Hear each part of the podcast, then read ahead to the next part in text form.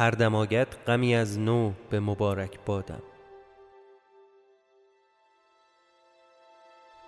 میخوام یادی کنم از همه هموطنان عزیزمون که در چند روز گذشته در این سرمای زمستان منزل و سرپناه و کسب و کار و زندگیشون به واسطه زلزله از دست رفت و از طرف تیم ساعت صفر هرچند ناقابل ولی این اپیزود رو تقدیم میکنم به اون عزیزان. امیدواریم در سریع ترین زمان ممکن امکانات دولتی و کمک‌های مردمی به دست این بخش از هموطنای عزیزمون برسه.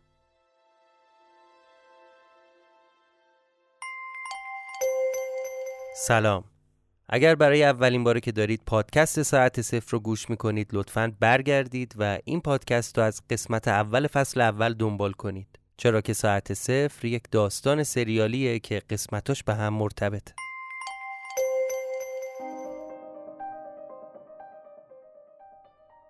اسپانسر این قسمت از ساعت صفر مجموعه کودکان فارسی زبان دنیاست. فعالیت این گروه مختص کودکان فارسی زبانه که در سرتاسر دنیا زندگی میکنه، با استفاده از یک فضای جذاب و شاد برای بچه ها و با بهره‌گیری از شعر، موسیقی، قصه به بچه ها زبان فارسی را آموزش میده. توی این دوره ها هم بچه ها زبان فارسیشون تقویت میشه و هم در یک فضای مفرح و جذاب با فرهنگ و ادبیات آشنا میشن و لذت میبرن. طراحی و اجرای این برنامه ها توسط تهمینه انجام میشه که البته تهمینه برای شما مخاطب های ساعت صفر آدم غریبه ای نیست و شما میشناسیدش. تهمینه صدا پیشه شخصیت بیتا یا به قول زکریا همون قناری فصل سوم ساعت صفره. پس اگر دغدغه اینو دارید که کودکان شما هم زبان فارسیشون تقویت بشه و هم با استفاده از موسیقی، نمایش، ادبیات و شعر تجربه بیادماندنی و مفرحی رو داشته باشن، مجموعه کودکان فارسی زبان گزینه مناسبیه. در توضیحات این اپیزود و همینطور در سوشال مدیای ساعت صفر میتونید نشونی صفحه کودکان فارسی زبان رو پیدا کنید. البته اینم بگم که شما میتونید با رفتن به صفحه کودکان فارسی زبان با نحوه برگزاری کلاس ها و فضایی که بچه ها در اون فارسی یاد میگیرن آشنا بشید و فیلم و عکس های مربوط به دوره‌های مختلف رو ببینید. تهمینه برای مخاطب های ساعت صفر 1% تخفیف هم در نظر گرفته.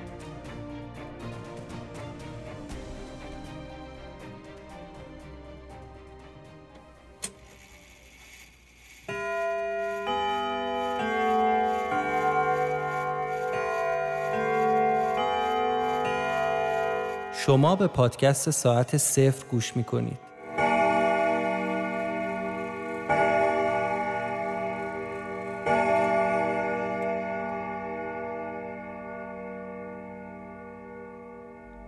آنچه گذشت.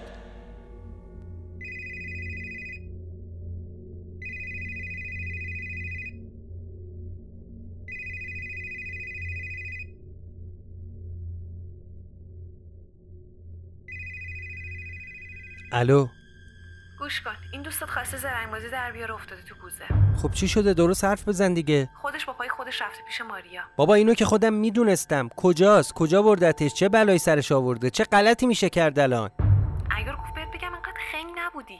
جواب این سوالو تو وسایلی که برات آورده میتونی پیدا کنی. یه چیزی درباره دفتر میگفت. خب این چه مسخره بازیه؟ نه مغزم کار نمیکنه. این آدم حرف بزنه دیگه. توقع بیخود داری. اگر به زمین و زمان شک داره، حتی به من. پسر حواسم اصلا نبودا. فهمیدم باید برم کجا دنبالش بگردم. احتمال میدادم تو همون خونه ای باشن که اون چند ماهی که هانیه تو گذشته زندگی کرده بود اونجا رو براش گرفتن. اصلا همون خونه ای که چند روز آخر قبل رسیدن مقارنه اونجا قایم شده بودیم. رفتم دم اون خونه سر جاش بود. دیدم یه ماشین شاسی بلند مشکی پارک جلو در خونه، ولی موقعی که دیدم یه یارو قولتشن جلوی در وایساده شکم برطرف شد. از جلوی در خونه اومد سمت ماشین، توی موقعیت مناسب با پشت اسلحه یه ضربه خیلی محکم زدم پشت گردنش. افتاد، واقعا بیهوش شده بود. آروم آروم از پله ها اومدم بالا. تفنگم هم تو دستم بود. احتمال میدادم بازم آدمای ماریا تو خونه باشن.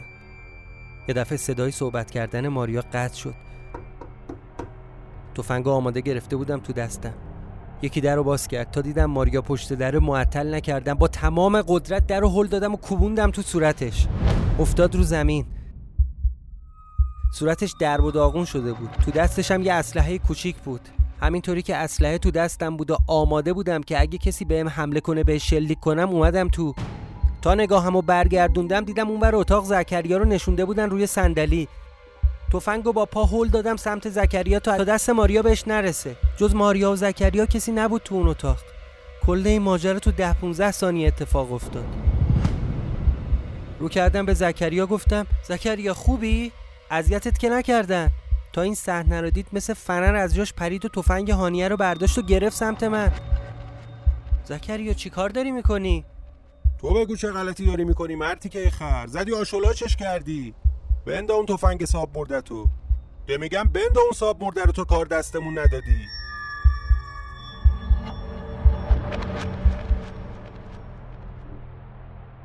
قسمت 13 فصل 3.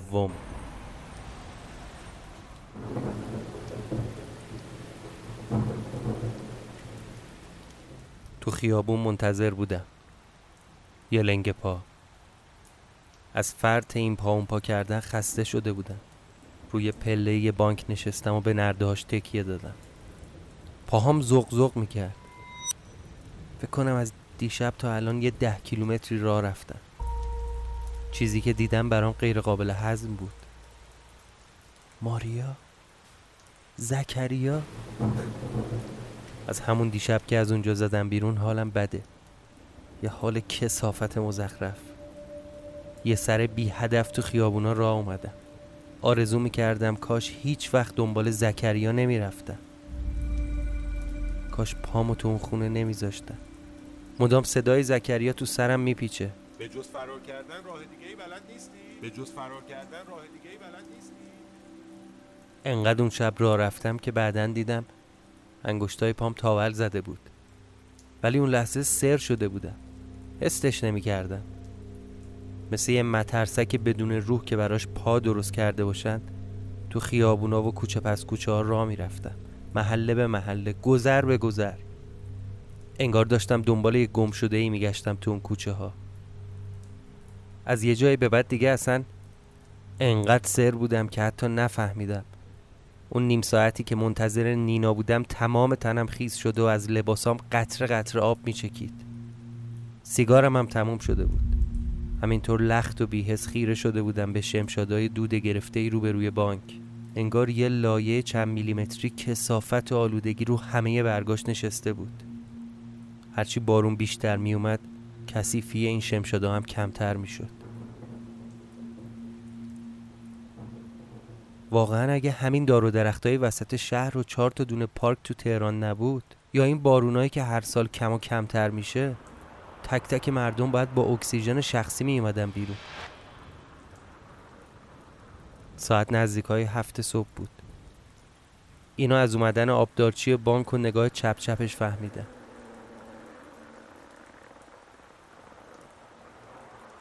بارون شدیدتر شده بود و من سر تا پا خیس. رو همون پله بانک نشستم و به در آهنی بانک تکیه دادم. سرما رو حس می کردم و خیسی لباسم آزاردهنده بود.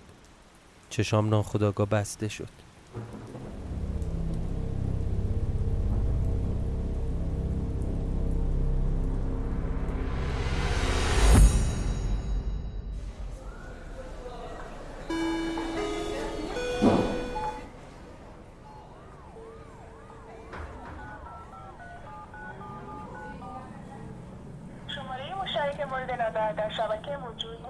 هنوز جواب نداده؟ نه والا.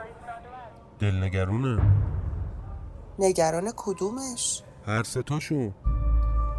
این آقا مهندس تو قبلا هم از این کارا کرده که یهو بذاره بره؟ بله که مسبوقه به سابقه است. اون تا قناری میترسم این سری خیت کنه. بعدم خیت کنه. نباز کشیده میزدم بیخ گوشه. ولی عزیزم اگه جلوشو نمیگرفتی شاید هر دوتاشونو کشته بود. اصلا اون لحظه از خود بی خود شده بوده. میگم الان حالشون بهتره؟ راحت نفس میکشه؟ بهتره، پایدار شده ولی هنوز بیهوشه. باز جای شکرش باقیه. خیلی خوب قناش جون، غلط نکنم باز خودم برم بگردم پی این مهندس. از دیشب اصلا بیخ خیرامو گرفته این عذاب وجدان.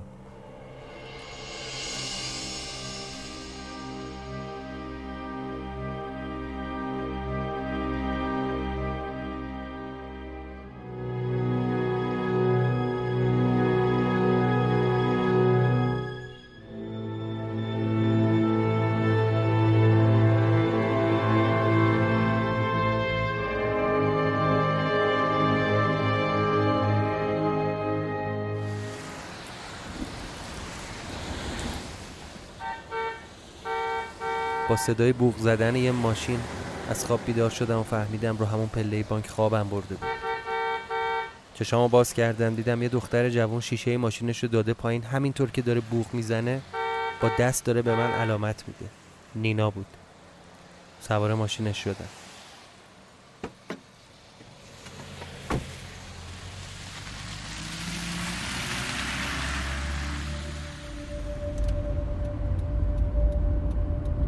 این چه سر و وضعیه؟ چیزی نیست، مهم نیست. کاری که ازت خواستم یعنی چی مهم نیست؟ چی شده؟ بلای سر دوستت آوردن؟ دوستم نه بلایی نیاوردن سرش. پس صورتت چرا کبوده؟ چقدر درب داغونی؟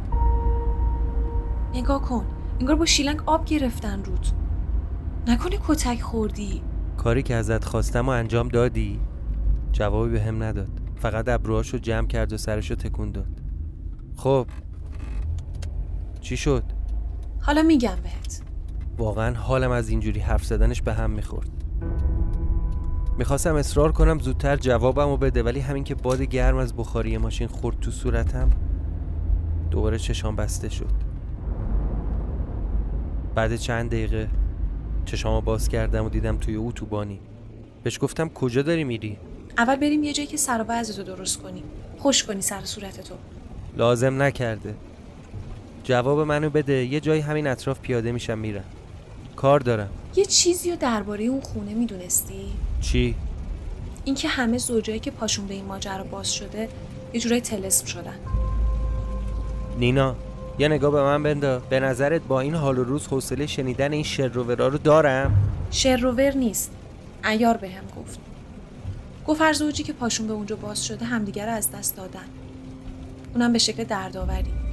اصلا ذات اون خونه همینه، هزینه‌ای در قبال چیزی که بهت میده ازت میگیره.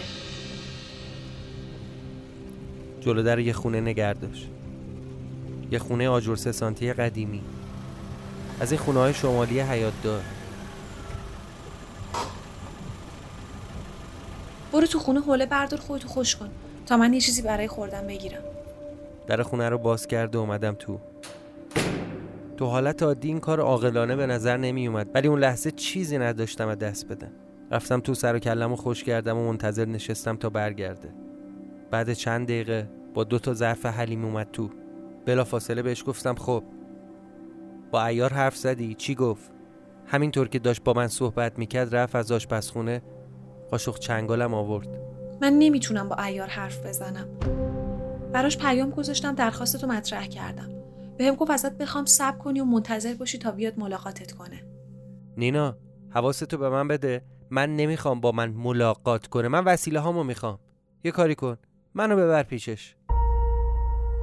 نمیتونم، یعنی نه اینکه نخوام، امکانش نیست، چون نمیدونم کجاست.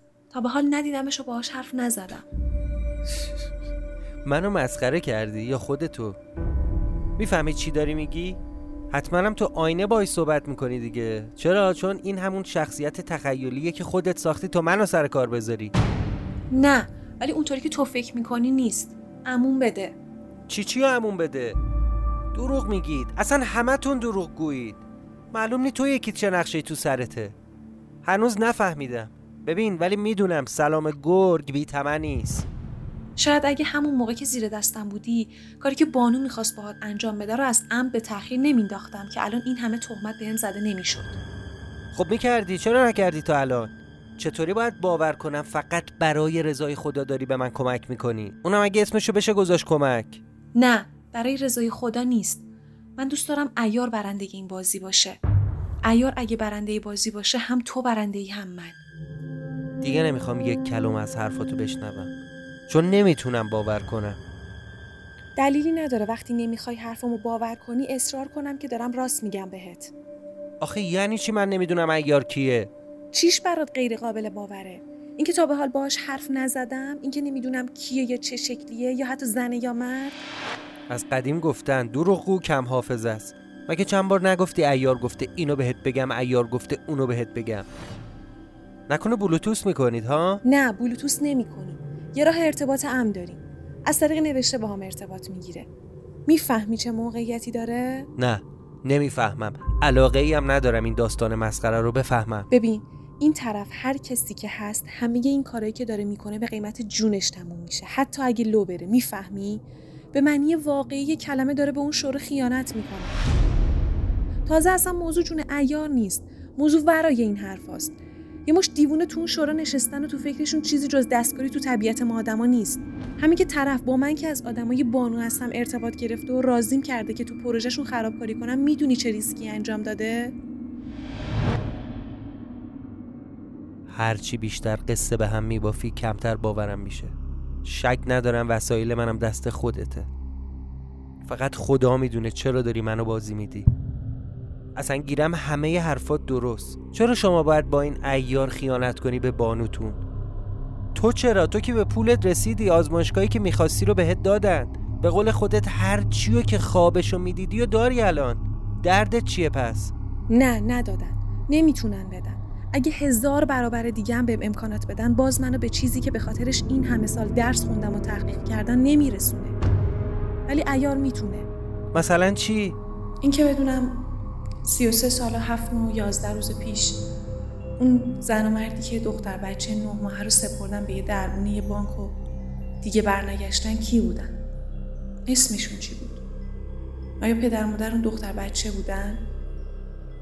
این که به چه سرنوشتی دچار شدن؟ به خواست خودشون برنگشتن یا یه حادثه باعث شد که برنگردن؟ عیار گفت میتونه برام ردشون رو پیدا کنه تا بفهمم چی به سرشون اومده. برا من قصه تعریف نکن. این که گفتی چه ربطی به عیار داره؟ من همون دختر بچم.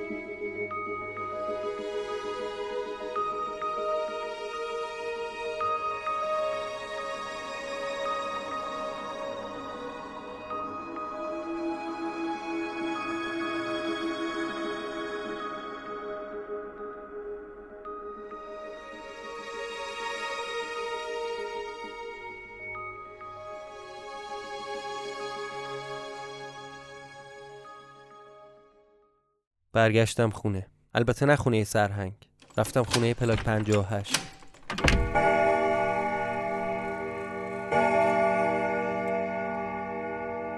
دلم نمیخواست اصلا با زکریا روبرو بشم. دوباره این خونه شده بود تنها نقطه امنم. زمان لازم داشتم. مغزم باید نفس میکشید. نمیخواستم تا چند روز به هیچ چی فکر کنم. بهترین تصمیم این بود که میرفتم تو اون خونه و با خیال راحت هر چقدر دلم میخواست میگرفتم میخوابیدم. یه دوش گرفتم و لباسمو عوض کردم. رو همون مبل قهوه‌ای ولو شدم. با خودم فکر میکردم اگه زکریا راست گفته باشه چی؟ اگه حق با اونا باشه چی؟ یعنی من این مدت داشتم با دشمن فرضی میجنگیدم؟ پس عیار کیه؟ نینا چی میگه این وسط؟ تکلیف بانو گفتنای اینا چی میشه؟ یه چیزی این وسط هست که میتونه جواب همه سوالا باشه. یه چند دقیقه ای از اینکه چشامو بسته بودم نگذشته بود که احساس کردم کسی حضور داره دور برم. چشامو باز کردم، دیدم بهیموته. وسط خونه وایساده، دمشو سیخ گرفته بالا، داره به من نگاه میکنه. بهیموت، بیا پسر. انگار که منتظر بود صداش کنم، جستی زد و پرید رو مبل. ولو شد کنارم. خودشو چسبوند به بدنم. باز چشامو بستم.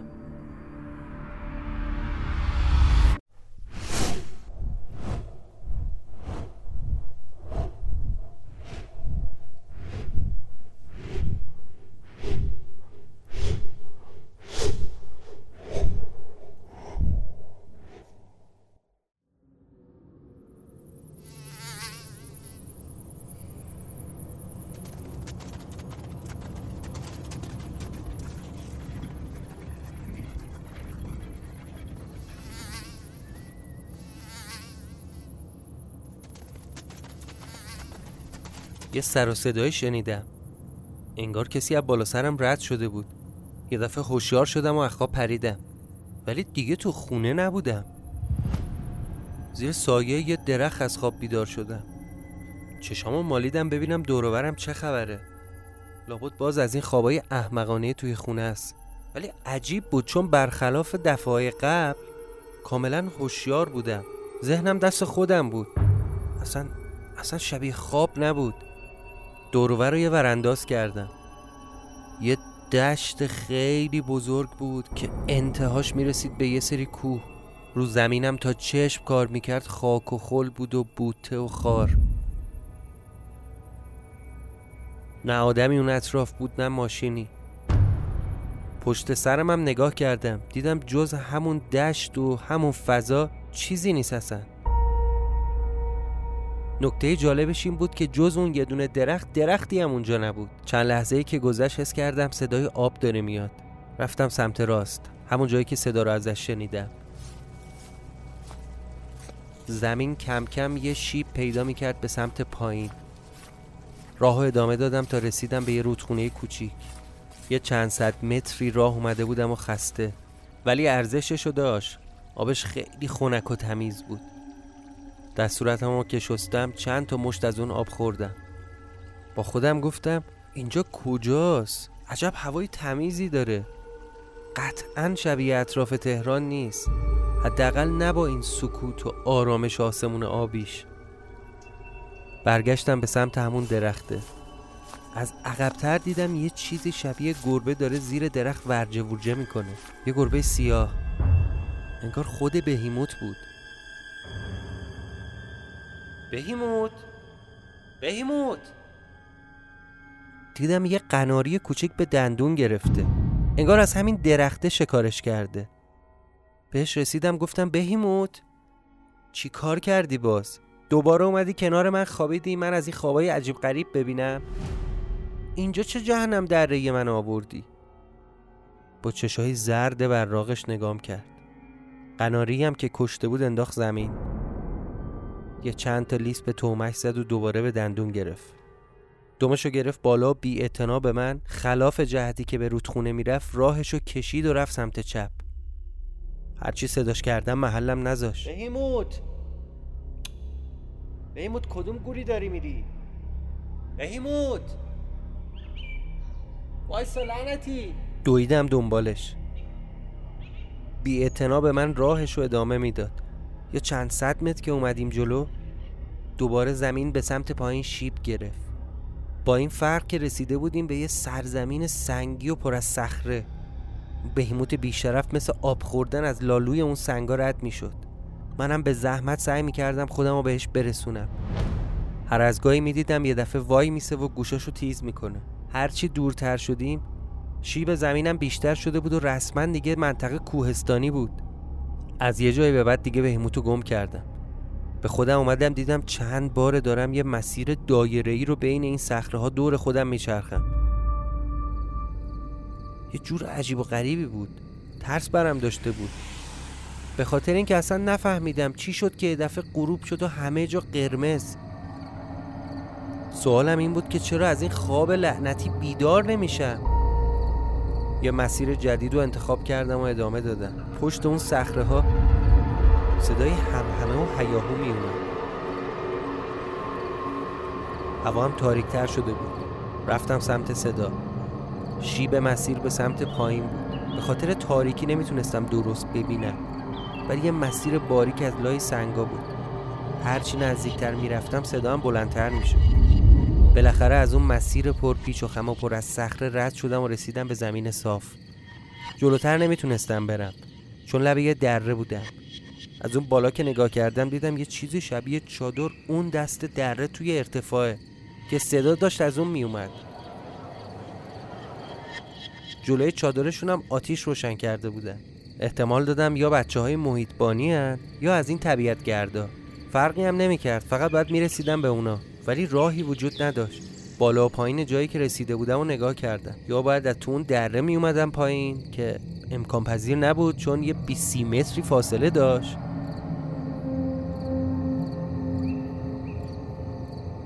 یا باید کل دره رو دور می‌زدم که اونم 4-5 ساعت زمان می‌بود. تو همین فکرها بودم یه صدایی از پشت سرم شنیدم. بلا فاصله برگشتم دیدم بهیموته، ولی با تمام سرعت داشت میدوید سمت من. چیکار میکنی بهیموت؟ یه دفعه پرید به سمت صورتم چنگ بزنه. عقب که رفتم ازش فرار کنم سقوط کردم ته دره. چشمو باز کردم دیدم رو همون مبل خونه پلاک 58م، ولی خبری از بهیموت نیست. سرمو چرخوندم دیدم روبروی من زل زده بهم. دومشو گرفته بالا و وایساده وسط اتاق. تو مگه الان نیومدی تو بغل من با هم خوابیدی؟ خواب دیدم دیگه. آره دیگه زندم. شک کردم نکنه خواب نبودم اصلا، ولی از گردن دردی که به خاطر یه وری خوابیدن رو مبل بدون بالش گرفته بودم فهمیدم نه، واقعا خواب بودم. حتی دیدن اون خوابم باعث نشده بود این صدای زکریا از کلم بره بیرون. حرفاش مدام تو سرم میچرخید. موقعی که دید من دارم از اون خونه میزنم بیرون بهم گفت به جز فرار کردن راه دیگه ای بلد نیستی؟ نه، بلد نیستم. کار دیگه ای از دستم بر نمی اومد. اصلا نمیخواستم چیزی که دیدم رو باور کنم، ولی لحظه به لحظهش از تو سرم بیرون نمیرفت. اصلا جلوی چشم بود. کاش هیچ وقت دنبال زکریا نمی رفتم. کاش اون شب پامو تو اون خونه نمی ذاشتم.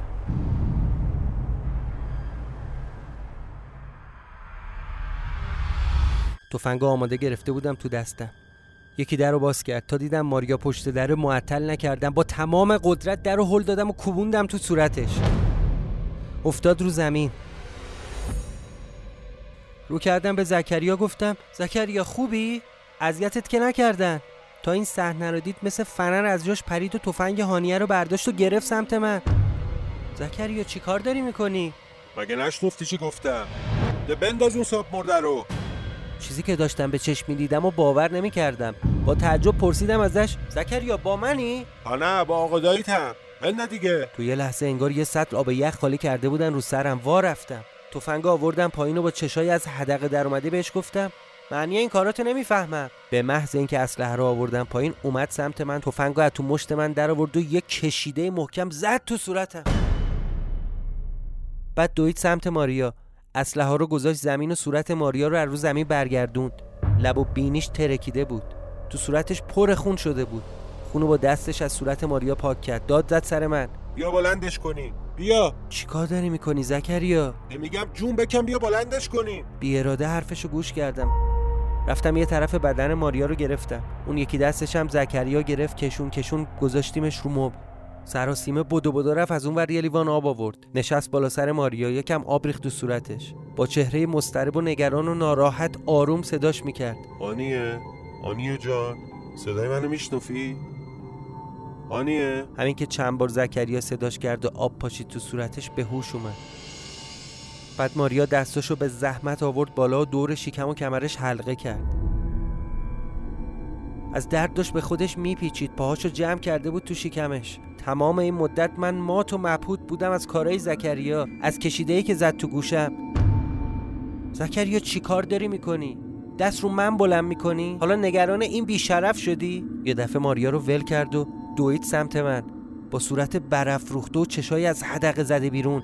تا به حال اینقدر این بشر رو عصبانی ندیده بودم. بهش گفتم چیه؟ چته؟ تو هم شدی آدم این زنی که؟ یه دفعه عصبانیتش 1000% رفت بالاتر، صورتش مثل یه آتش فشان منفجر شد، یقه منو گرفت و چسبون به دیوار. قبل از این که از این جانگولر بازی‌ها در بیاد که لنگ و لغت بندازی، اگه یه نگاه به شکمش می‌کردی می‌فهمیدی باری شیشه داره. بچه تو شکمشه، می‌فهمی؟ این حامله است. بچه تو.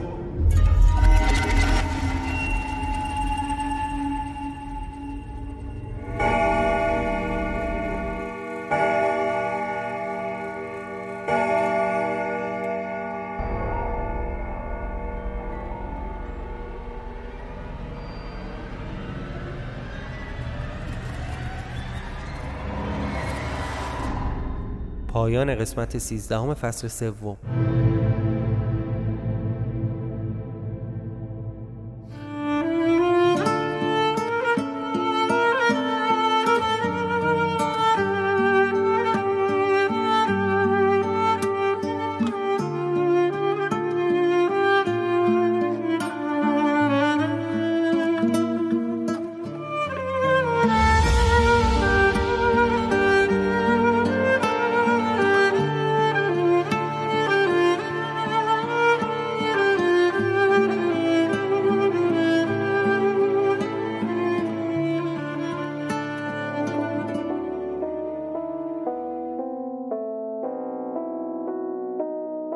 ممنون که به ساعت 0 گوش کردید. این قسمت 13 فصل 3 ساعت 0 بود که در نیمه بهمن 1401 ضبط و منتشر شد.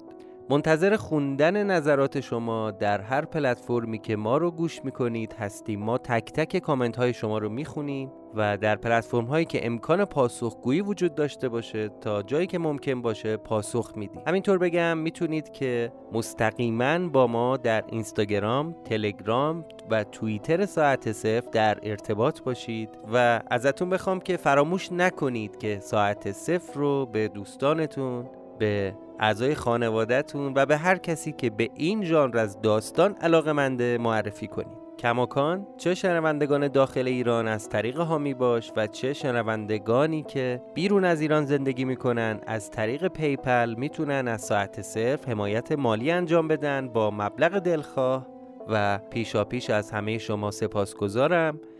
قسمت بعدی ساعت 0 به فاصله 2 هفته از پخش این قسمت، یعنی پایان بهمن ماه 1401 منتشر خواهد شد. مراقب خودتون باشید و منتظر قسمت بعدی ساعت 0 هم بمونید. متشکرم.